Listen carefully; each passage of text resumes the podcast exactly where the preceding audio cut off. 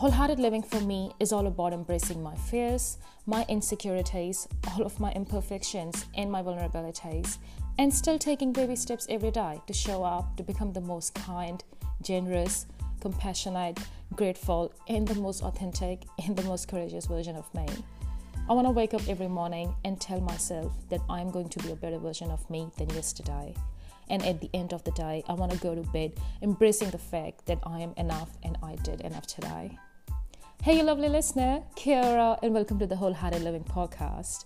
I'm your podcast host, Kami Pandari, and I'm so grateful that you've decided to join us today.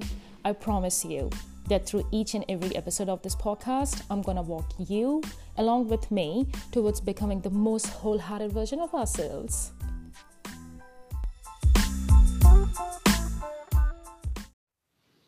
Kia ora everyone, and welcome back to the Wholehearted Living Podcast. My name is Eli, and today I have my co-host Kami with me. Hey guys! And today we're going to be sharing a conversation about digital minimalism. So we'll explain a little bit about what digital minimalism is, the reasons why we choose to practice this, and why we strongly encourage others to do so as well.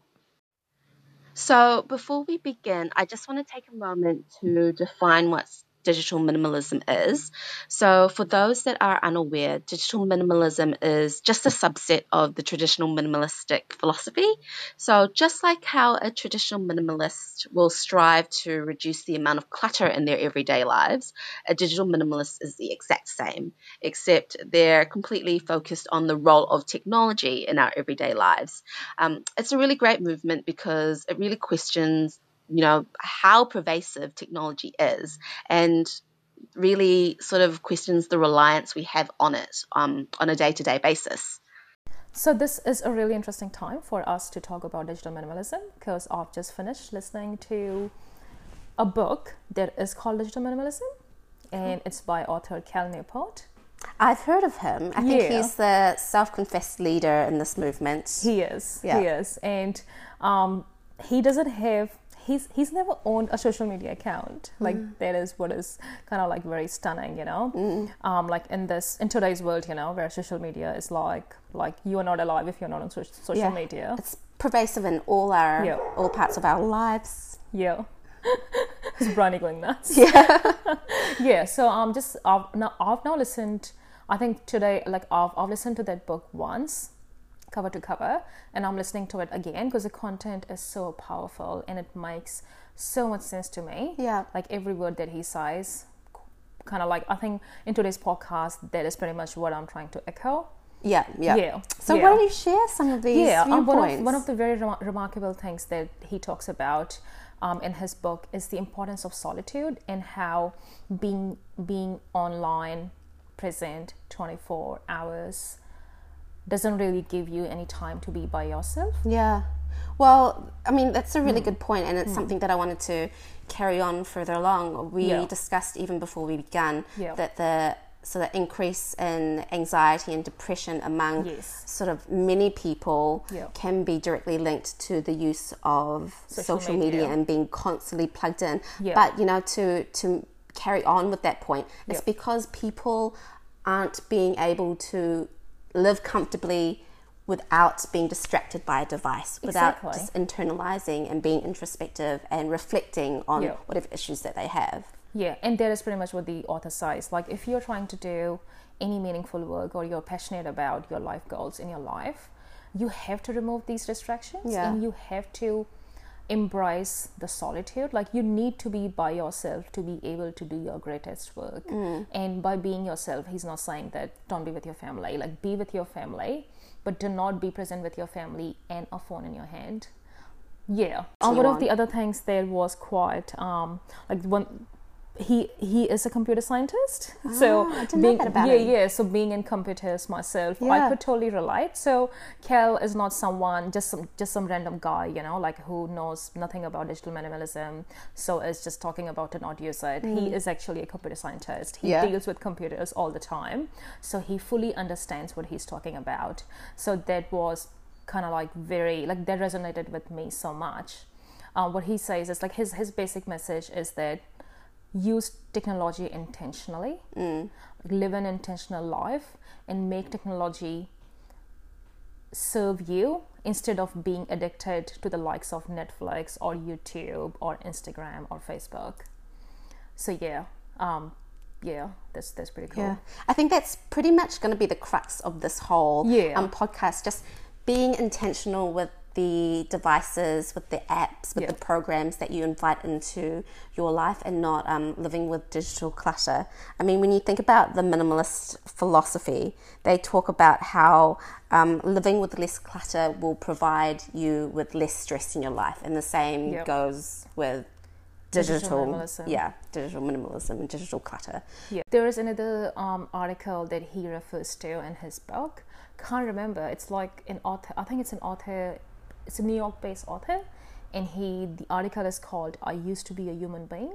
Yeah. So, and I haven't read the article, but it's referenced to in every digital minimalism book or podcast that I've heard to. They all talk about I used to be a human being, and I think the crux of that thing is that I used to be a human being. before I became a slave to technology. Well, this is actually provides a good segue. Let's talk about a little bit about how, as a society, we're using technology, and I mean how pervasive it is these days. I mean, it really, really is. Oh yeah. Mm-hmm. It being present online 24/7.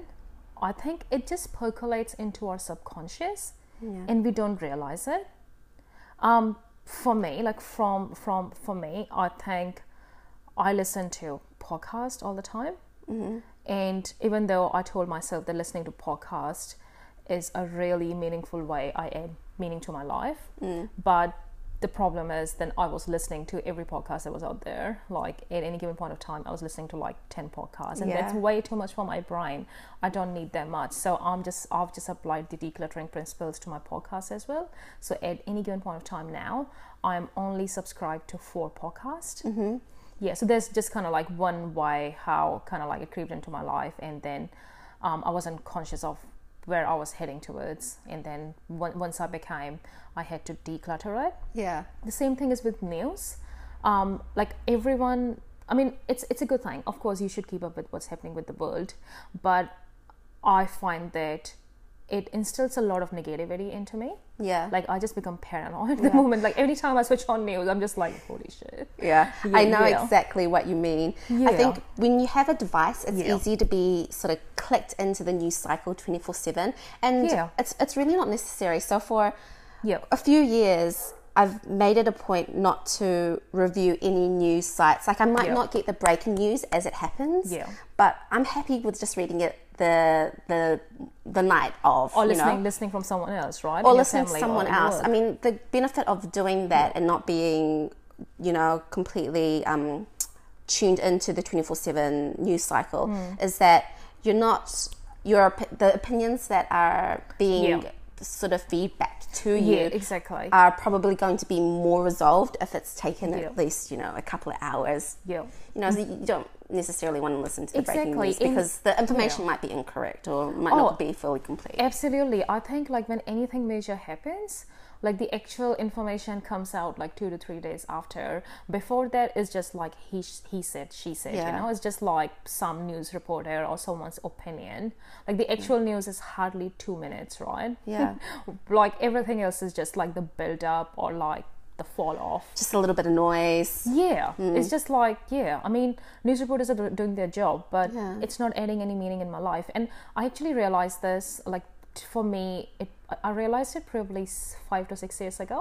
Mm-hmm. So like I stopped, like I don't listen to radio, I don't watch any news channels, I don't read any newspapers, and I think that has helped me a lot in terms of my mental health. Yeah, like it was starting to impact my mental health, and I grew up in India, and there is a lot of crime in India, so that was one of the reasons why I wanted to stay away, because like all that crime news, you hear all the time in your head, that it's not really good for your mental health. Yeah. Well, I suppose it goes back to a couple of podcasts ago, you were talking about care units.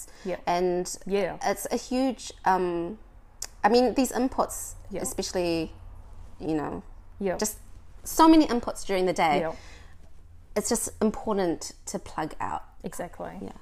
What do you think about chat apps? you know, chat apps like WhatsApp, Viber, Google Hangout. You know how they're like thousands now. Yeah. How many chat apps do you use?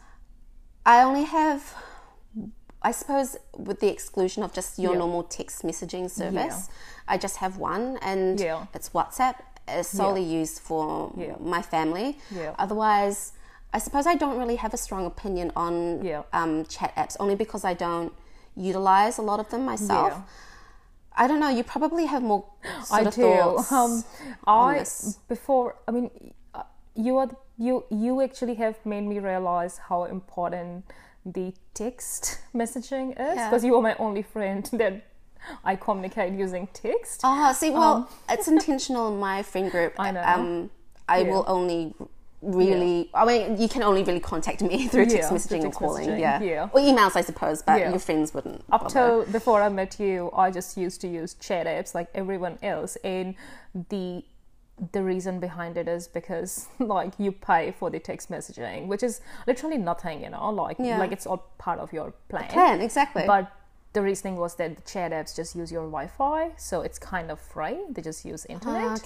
But the problem is, then I am on WhatsApp, I am on Viber, I am on Google Hangouts, probably on Slack. I'm on some two other Facebook Messenger, and probably for work, I'm on like two different stuff, and then LinkedIn has their own messaging. So like work, I've got these 3 to 4 chat apps, and then in my personal life, I've got like these 5 to 6 chat apps. And when I check my phone, I had like 5 apps that were just for like communicating with other people. Was it necessary to have those in your life? It just kind of creeped in.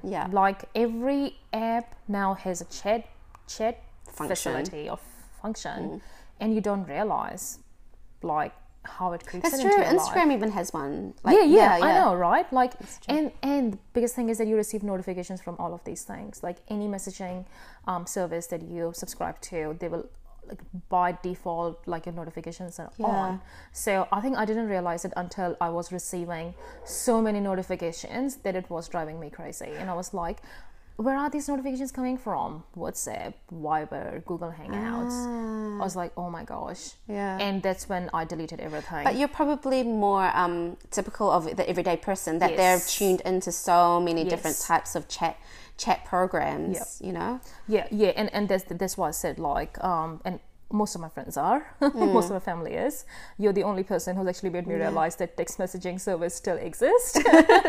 And it's not kind of like not that penetrating into your life. I mean, you know? Well, the thing is, it's like text messaging is so, it just makes sense because you don't have to download an app. Everyone has a phone. Well, most people have a phone. If you have a phone, you can communicate with people. You don't need a specific app for that function. Absolutely. And I actually have started using text messaging service way more now. Like I actually use text messaging to send messages to my other friends and family who lives in New Zealand. I'm like, hey, okay. And I think the conversations stop, like the conversations are like to the point and they stop real fast. Whereas on chat apps, just like going back and forth, sharing photos, just like whatnot. Well, I mean, that is another big part of how it's crept into our daily lives. So you've got your news cycles, you've got your various chat apps. How else? YouTube. People spend countless hours just watching YouTube. I have spent like several,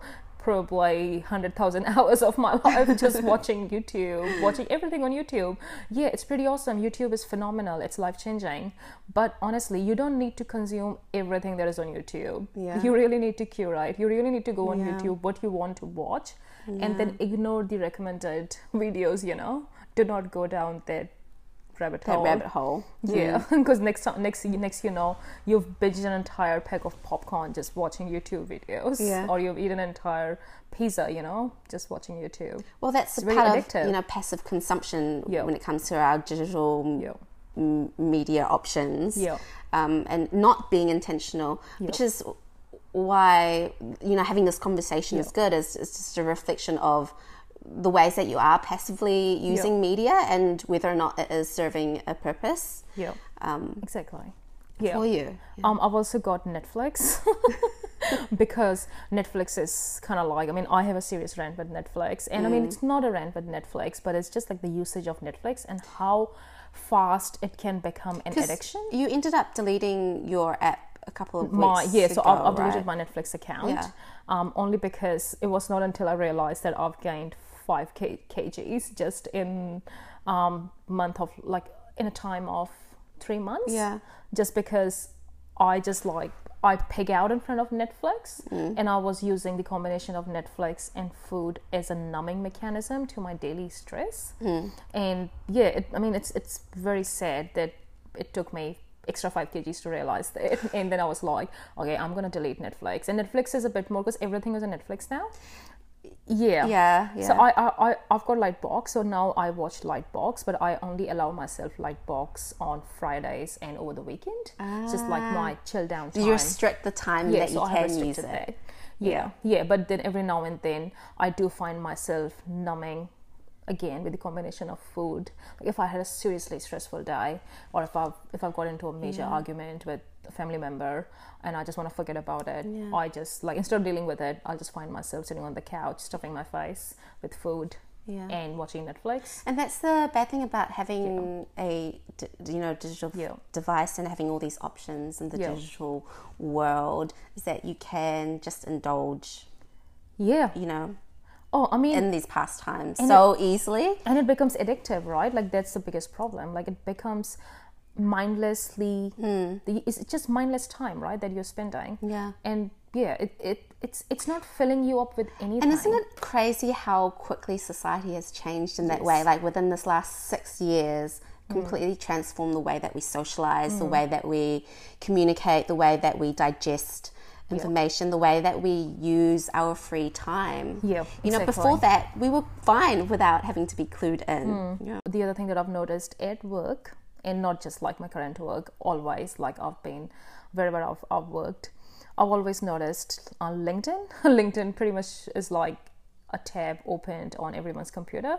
Okay. And honestly, mate, nobody needs to be on LinkedIn like all the 8 hours during a day, but I've seen all of my colleagues throughout the last 10 years being active on LinkedIn, and people think being active on LinkedIn, like posting someone else's post is actually going to get you a job. No freaking way. That's not how it works. It's so interesting to hear that, because like I do have a LinkedIn myself, but I'm certainly not, like, I'm logged out the majority of the time. Like, 1% of the time I'd be logged in, and that's if I need to update my profile for some reason. If someone communicates through LinkedIn, it just comes to my email inbox. So it's like I'm not engaged on that platform in that way. So it's interesting to hear that so many people are. And it seems like it's almost turned into like another social network. It has. And it can be such a big time sucker. Like I actually realized it like a couple of months ago, just like, and LinkedIn has its own messaging service, so you can talk to your ex-colleagues and but why would you use LinkedIn? It's just because it's just there. Okay. I mean LinkedIn is usually accessible from all workplaces, like Facebook, social media, they will all be like locked out.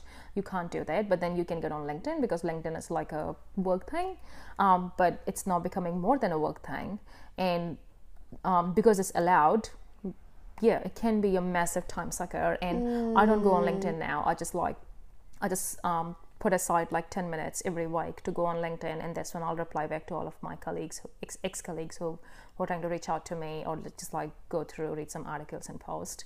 Or if I'm posting something, then I'll do that. But I know people have LinkedIn open all day long, and imagine the amount of content you're consuming on LinkedIn instead of actually focusing on something that you're being paid for, like some, like your actual job. So I suppose it's a bit of a time waster. A massive time waster. It's a massive time waster. No one needs to be on LinkedIn 8 hours a day. You do not even need to be on LinkedIn 1 hour a day. We probably don't need to go into any more details about Facebook and Instagram, because we know there is an epidemic like that just creeps into your life. And probably the reason why so many millennials are actually so stressed, depressed, anxious, I mean, we can maybe discuss a little bit about the types of impacts maybe social media has to lead to sort of increasing anxiety and depression, especially with sort of, I suppose, Generation Z, the millennials. Who sort of grew up with that, yeah, with that as being part of a large part of their formative years anyway. I mean, it kind of like you and I are both millennials, but we didn't really grow up with it, right? Like we... Not from the onset. No, yeah, probably like from high school. Yeah. It started kind of catching up. But then imagine how fast we've become addicted to it. So the coming on generations who are actually born with it, how much damage is it kind of caused them? A huge amount, I would say. I think I think it's verified as well that there has been an increase you know, in the levels of anxiety, depression, narcissism as well. With people, and it's directly linked to their usage of social media, but they've used social media in a way that's damaging to their mental health. Yeah, exactly. I was reading a study where the study talked about how Facebook and Instagram, like usage of Facebook and Instagram and posting photos and keeping up with comments and likes all the time on the photos that you've posted is like has spurred an increase in the narcissistic tendency. Like narcissistic tendency is at an all-time high, especially when it comes to millennials, because we spend so much time just seeking approval from others, not even from family and friends, like from strangers for Pete's sake. That's exactly it. So a lot of our socializing, I think, when we would normally have, you know, before the rise of social media, would have had been face-to-face contact through calls, through ways that you feel maybe a deeper connection. But with social media and the ease of use of it, it's very easy to contact people and get that sort of social validation. The thing though is it's not as enriching as if you were having a person-to-person contact. Exactly. And that's the issue is that I think the feedback that a lot of adolescents, a lot of young adults or people using social media that they're getting at the moment is not enriching. It's not emotionally fulfilling, even though that's the intent of being able to communicate through social media. Yeah.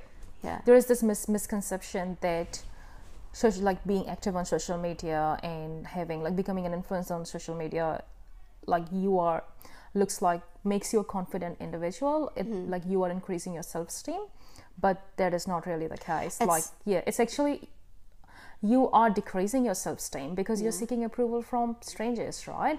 Like you, and if a stranger says that, hey, no, this photo is not good, that destroys your day. So your resilience levels are now at an all-time low. Yeah. So I don't understand how that works, you know, like how people can just seek approval from others and imagine that they're building confidence. So one of the other things that I also notice is that I think I've just noticed with myself and my usage of online messaging and social media is that not being able to talk to someone face to face, you don't learn much from just typing abbreviations on a chat app or on a social media website. Like people don't even type in full sentences, right? When you're chatting online, everyone just uses like abbreviations. So whereas if you want to talk, like if you talk to someone face to face, there are emotions involved. You can read what they're trying to say, and you frame your sentences. You learn so much, you know. You learn the social aspect of being a grown-up and how to talk, you know, how to get your point across. I suppose learning to actually function in the real world as opposed to the digital world. Exactly. Hey, bro, what's up? That's it. Like, that's exactly what you do. I mean, that's not how people talk in real world, right? So I kind of feel like it doesn't work for your self-esteem, just like being not able to talk to people, not being able to learn to talk to people face to face. That's so true. I mean, the whole machine about social media is engineered about sort of exploiting people's vulnerabilities, you know, psychologically, mentally, just a constant feedback loop about validation, communication. I mean, it's a way to keep up with the Joneses, you know, or and to compare yourself in that way. Just like proving that I am good enough just because, you know, 1,000 people liked my photo. Yeah. Yeah. I will never get how someone can actually think that if they have 50,000 likes, they are pretty much at the top of the world. Like, I will never, ever understand that. Because the mentality change, you're forever... I suppose it's like a business where their bottom line is their probably number one reason for continuing on, just to increase that bottom line all the time. In social media, it's increasing the amount of likes, the amount of shares, the amount of engagements. It's just snowballs, and you... tend not to be satisfied with whatever number you have if you're constantly chasing that number. And you know what? Like in Cal Newport's book, Digital Minimalism, like we said, he's a computer scientist. Yeah. So he actually interviewed a lot of tech geniuses from Google and Facebook, like people like the nerd gods who actually created all of these things. Mm-hmm. And what he found out was that these things, like the concept of like, the concept of commenting on comment, or anyone being able to comment on someone else's comment or follow, this was all kind of like engineered to kind of like approach to those sides of our personality. Like there is a whole lot of psychological engineering research that goes into before these features are actually pushed out to the public. And they are engineered in that way that they appeal to that side of our human brain, like seeking approval from strangers, someone who lives like 50 countries across, and I will never ever see his face. And from a business perspective, it lines their bottom line. Their bottom line, because they're getting a wealth of resources about, you know, the things that you like, the things that your friends like, you know, and targeting you constantly with sort of messaging and advertising. And we're people, we're not products, you know. And a really, really good example that Cal phrased was that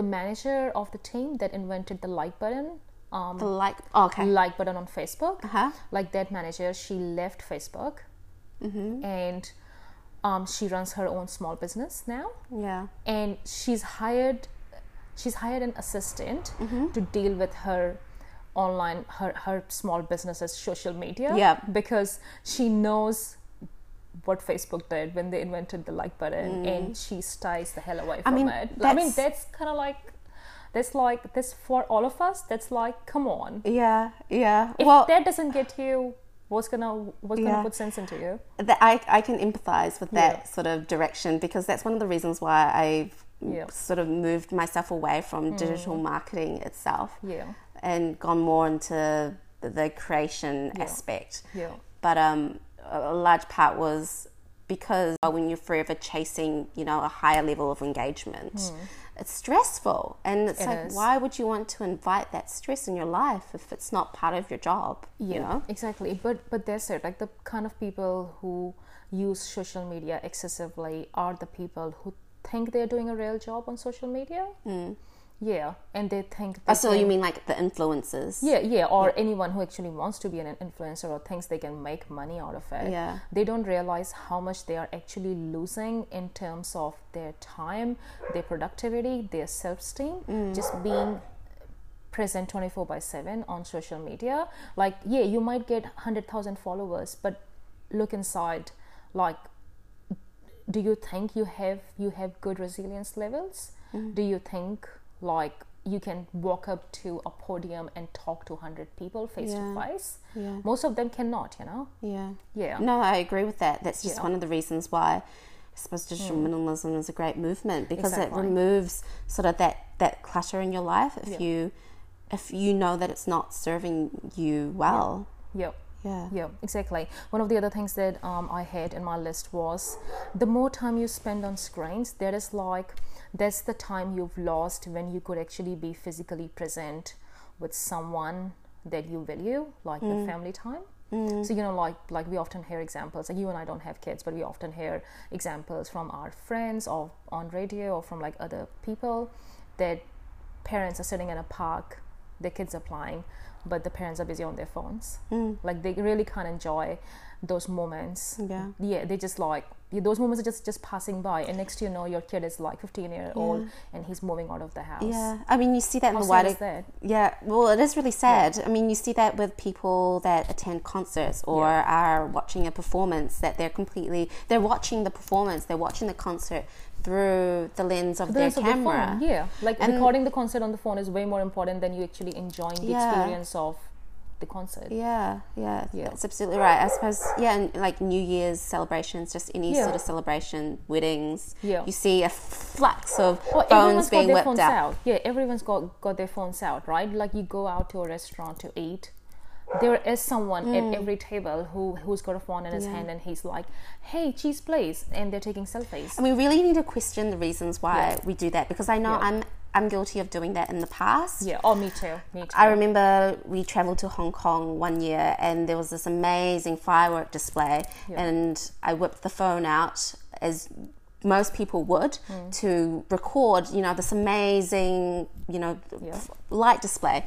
And the thing is that I haven't looked at that video, probably after the first week. And it's just like, what's the point if I'm recording these things and I'm not reflecting on them, if I'm not using them in some way, then I've just missed that moment for what? Exactly. I think you and I are both kind of like getting to a stage, and you probably a bit more than me, getting to a stage where, like, an evolved stage where we are starting to value those moments and human interactions and those experiences way more than capturing them on a digital device. I've got an example. It's, again, I mean, not a great example. I'm totally guilty of being at that place.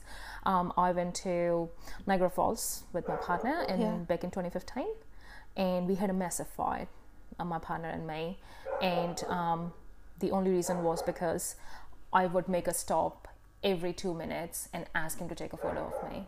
Oh, okay. And at the end of the day, I had like 300 photos on my phone. Yeah. But my partner got so pissed off. It was not a great experience. And I think at that time I was like, why I need to capture the moment. I need to post. I thought I was capturing the moments, but looking back at it, oh my gosh, I think I need to go to Niagara Falls again without a phone and my partner, because I really couldn't I really didn't enjoy being at the falls just because I was so much engaged in my phone. Can you imagine? Like, I can't even recall how it was to, like, being in the presence of the greatest falls in the world. Like, I don't remember that moment, but I do remember me taking photos of that and my partner being pissed at me. So, I mean, and that is so normal. Yeah. And what was that all for? Just so that I can go back to the hotel room and post photos and show people off that, hey, look at me, I'm so awesome, I was at Niagara Falls. Yeah. It seems kind of pointless when you It is. I definitely have to go to the falls again. So those are actually all really great points. I think our conversation today has been a little bit of a match up between sort of three of our four topics. But hopefully we've been able to sort of share reasons why maybe decluttering your digital lives would be of benefit to you, for the reasons that we've talked about. But let's go on to discussing some ways in which we can declutter our digital lives. So I think we should just start with decluttering our mobile devices. Or maybe just start with decluttering your mobile phone. So I did that last week. After I started listening to Cal Newport's book, I counted how many apps I had on my phone, and I had 75 apps. Like, this girl lives life to excess all the time. Oh no, but you know what? I think some studies said that on an average people have kind of like 60 to 75 apps. Oh, really? Apps. Okay, yeah, maybe I'm the odd one then. Oh, you're like the odd one out. You're like the extreme minimalism when it comes to mobile devices. No, like that's very normal. Like 50 to 75 is like a normal range. Most of the people have like at least 100. Does that not stress you out though? I get stressed out. But thinking about that. But if that is your normal, you become used to it. Okay. Yeah. And you don't realize how distracted you are until you actually start doing some self work, or you're trying to work on some very meaningful, passionate project, and then you realize, like, that's how I actually realized it. Like I was saying, so you decluttered. Like I'm getting notifications from all of these chat apps. So the way I would declutter, like I decluttered my mobile device, was that number one, I reduced the amount of apps I was using. Now I'm down to 35 apps, which is kind of like pretty much half of what I had before. Also, I have organized my apps in a way that make me more efficient. For example, my home or my landing screen on my phone, when I unlock my phone, has the really key apps like my mobile banking app, my calendar, my style book. So yeah, like anything that I use more than 10 times a day, that stays on my home screen. Anything that I use once a week goes on the second screen or the third screen. Anything that I use like once a month, like my billing apps, like my Genesis electricity and gas bill, which I only need to check 1 to 2 times a day, that go on the very last screen on my phone. And anything that I'm not sure about if I'm going to use it or not, instead of just deleting it, I drop it into the extras folder. So extras folder on an iPhone is just a dumping ground. And you can just like dump stuff in there. So all those super flasks. So I had because I'm taking a detox from Instagram right now. I had a lot of editing apps for Instagram, and instead of like I have deleted Instagram from my phone. I have promised myself to only use it from a desktop, which makes it real harder for me to access it. So I don't do it at all. But all these editing apps that I had, I've just moved them into extras folder. Because I don't need them until I decide. And you can't remove them. No, I can, but it's just like they're not that invasive as Instagram. So I've just left them in my extras folder for now. So yeah, I think that's one way to like a couple of smart points to declutter your mobile phone, and you can apply the same thing to your iPad and your tablet. Also clean your desktop. Like for me, I really like I'm very OCD about my home, like my homepage. on my desktop. Like my desktop shouldn't have more than 4 folders, and anything that goes on my desktop, I either like delete it. Is that the same with like all IT professionals? Just I think it is. I think it's a thing. Like most of the people like. Because I work in IT, it's like people are either OCD or they are like the other side of OCD. There's two extremes. Like I know at work there are like a couple of guys who are famous because they have like hundreds of tabs open at any time. Whereas I'm like, I open a tab, I use it, I need to close it down before I move on to a second tab. Otherwise, I feel too distracted.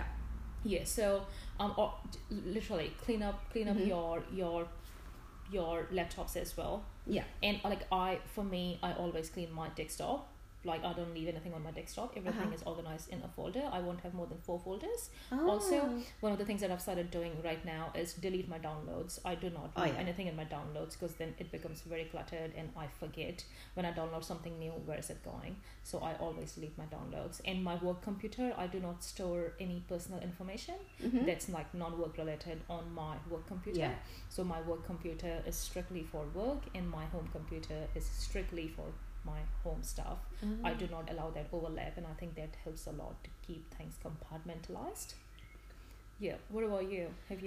So I actually echoed pretty much all your points that you've just mentioned. So the ways in which I've sort of decluttered my digital life would be removing apps that no longer serve a purpose. I was never one for just downloading apps because I could. I've always kept like a minimal amount of apps and programs on my my laptop and my phone and my tablet, so I've never really had that issue. But yeah, decluttering the apps that no longer serve a use for you would be one way in which you could declutter your life. Compartmentalizing sort of your the intent of your app. So for instance, with my tablet, is only for business, so I just have my business emails attached to it, all my business related apps, so whether that's design related, notebooks, business expense apps as well, that's just solely on my tablet.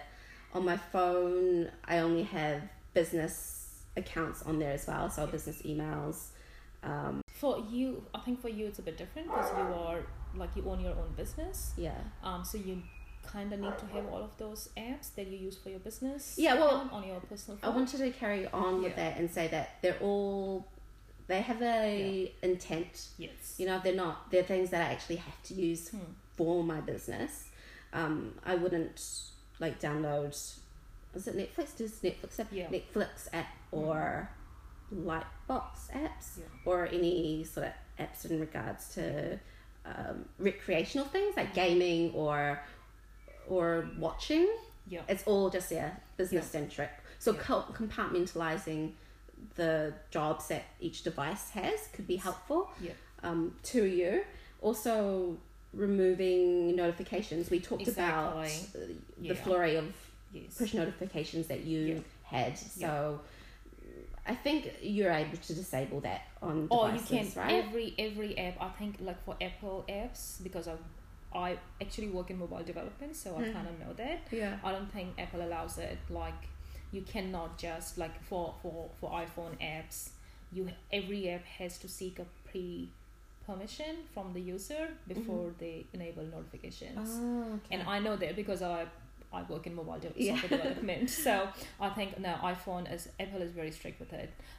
Every app will have an option where the user can go and disable notifications, and I'm pretty sure Android does it too. Okay. So none of the apps can have notifications on without your permission. And most of the apps, if there is a notification and you don't read it instantly, most of the apps have a feature where after 6 hours or 4 hours, they will send you an email.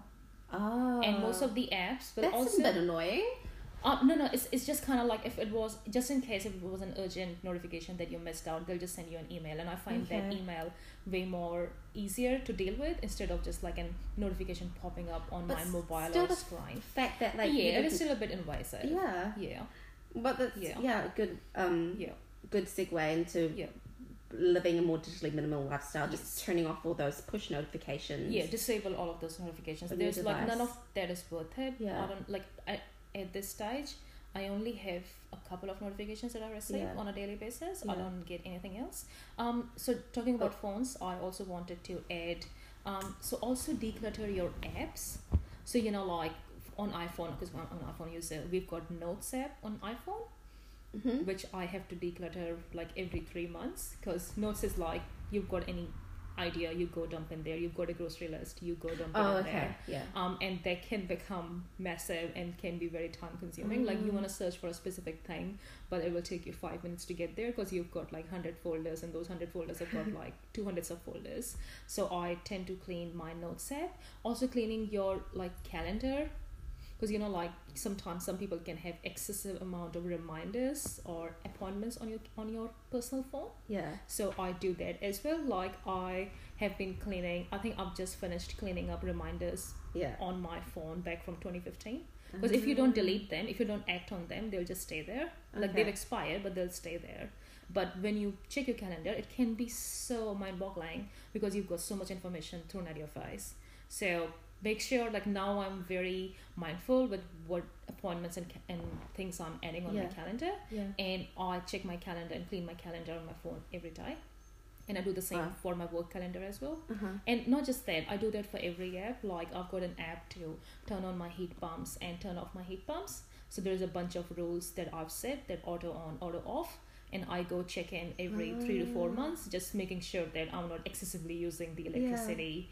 Or so just kind of like also clean the data on those apps, right? Like probably need to do more of that. I was going to also add on to ways in which you can declutter your life is being militant about when you use your devices. I'm very fortunate in that I've kind of lived this lifestyle for many years now, so it's very easy for me not to be clued into my mobile phone. And even for kind of like for personal stuff, like for personal communication, right? Like talking to my father, talking to my mom. I don't talk to my family during working hours. Exactly. I never ever, until it's an emergency. Yeah. I will never pick up the phone. And my entire family knows that, including everyone on my parents, my partner, everyone knows that.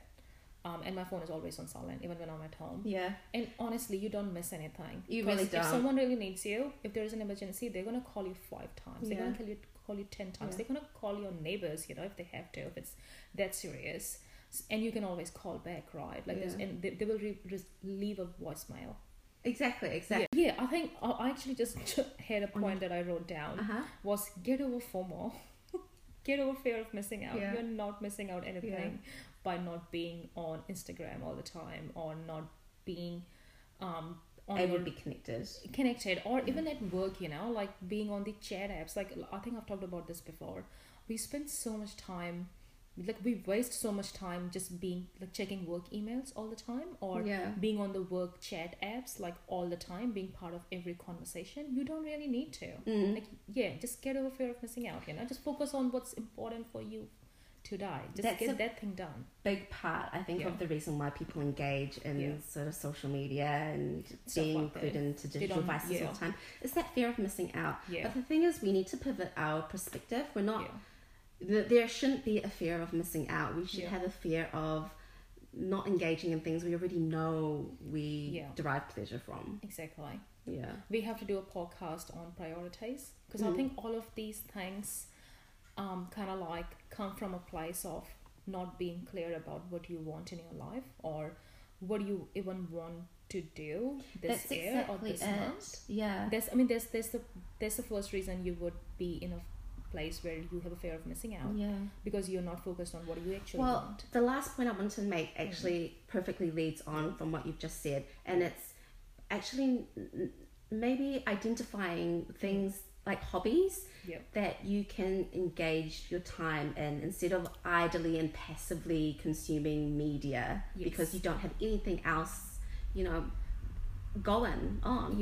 That is so awesome that you mentioned that, because that's exactly what Cal Newport says in his Digital Minimalism book.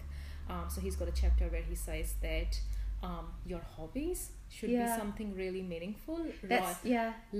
Like learning an instrument, finishing a book, doing some gardening, building something. Like we think, look, we have this misconception that watching Netflix or watching YouTube is how I wind down, or is my hobby, or how I spend my spare time.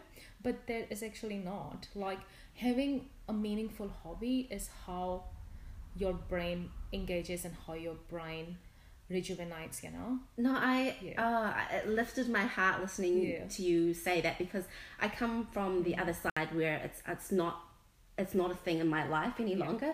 And enriching yourself in the hobbies, like I volunteer, I play music, I run, I enjoy the outdoors. It feels so much more enriching to my body and to my mind and to my spirit than if I was looking at a screen. Yeah, exactly.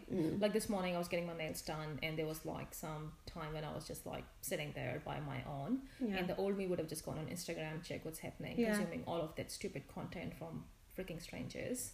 But now, today, I was just sitting there thinking about like planning my week. Like, hey, so let's just check style book, what are my outfits for next week, what recipes am I cooking, what are my meal planning, do I have any major appointments this week? So instead of just spending mindless time on Instagram or on Facebook, I actually planned my entire week within like 15 to 30 minutes, and that's because I'm clear about my priorities. I mean, you can use your time in so many different ways. Exactly. Why would you want to choose to be looking at a device? Exactly. So thanks guys for listening. Thanks, guys. This was a little bit of a mishmash, in terms of our conversation, but I hope it was really engaging and gave you some food for thought when it comes to maybe introducing digital minimalism into your own life, or even sort of moving further into that lifestyle if you're already engaged in it. Hope you guys enjoy your week, and we'll see you in a fortnight. Bye guys. Bye. Hey guys, we seriously hope that this podcast episode was helpful for you and provided you with some clarity and inspiration to lead a more intentional and meaningful life. If you loved our content, then please take a minute and share it with a friend or a family member who could really benefit from listening to it. If you want to reach out to us, you can always DM me directly on Instagram at wholeheartedliving_Kami.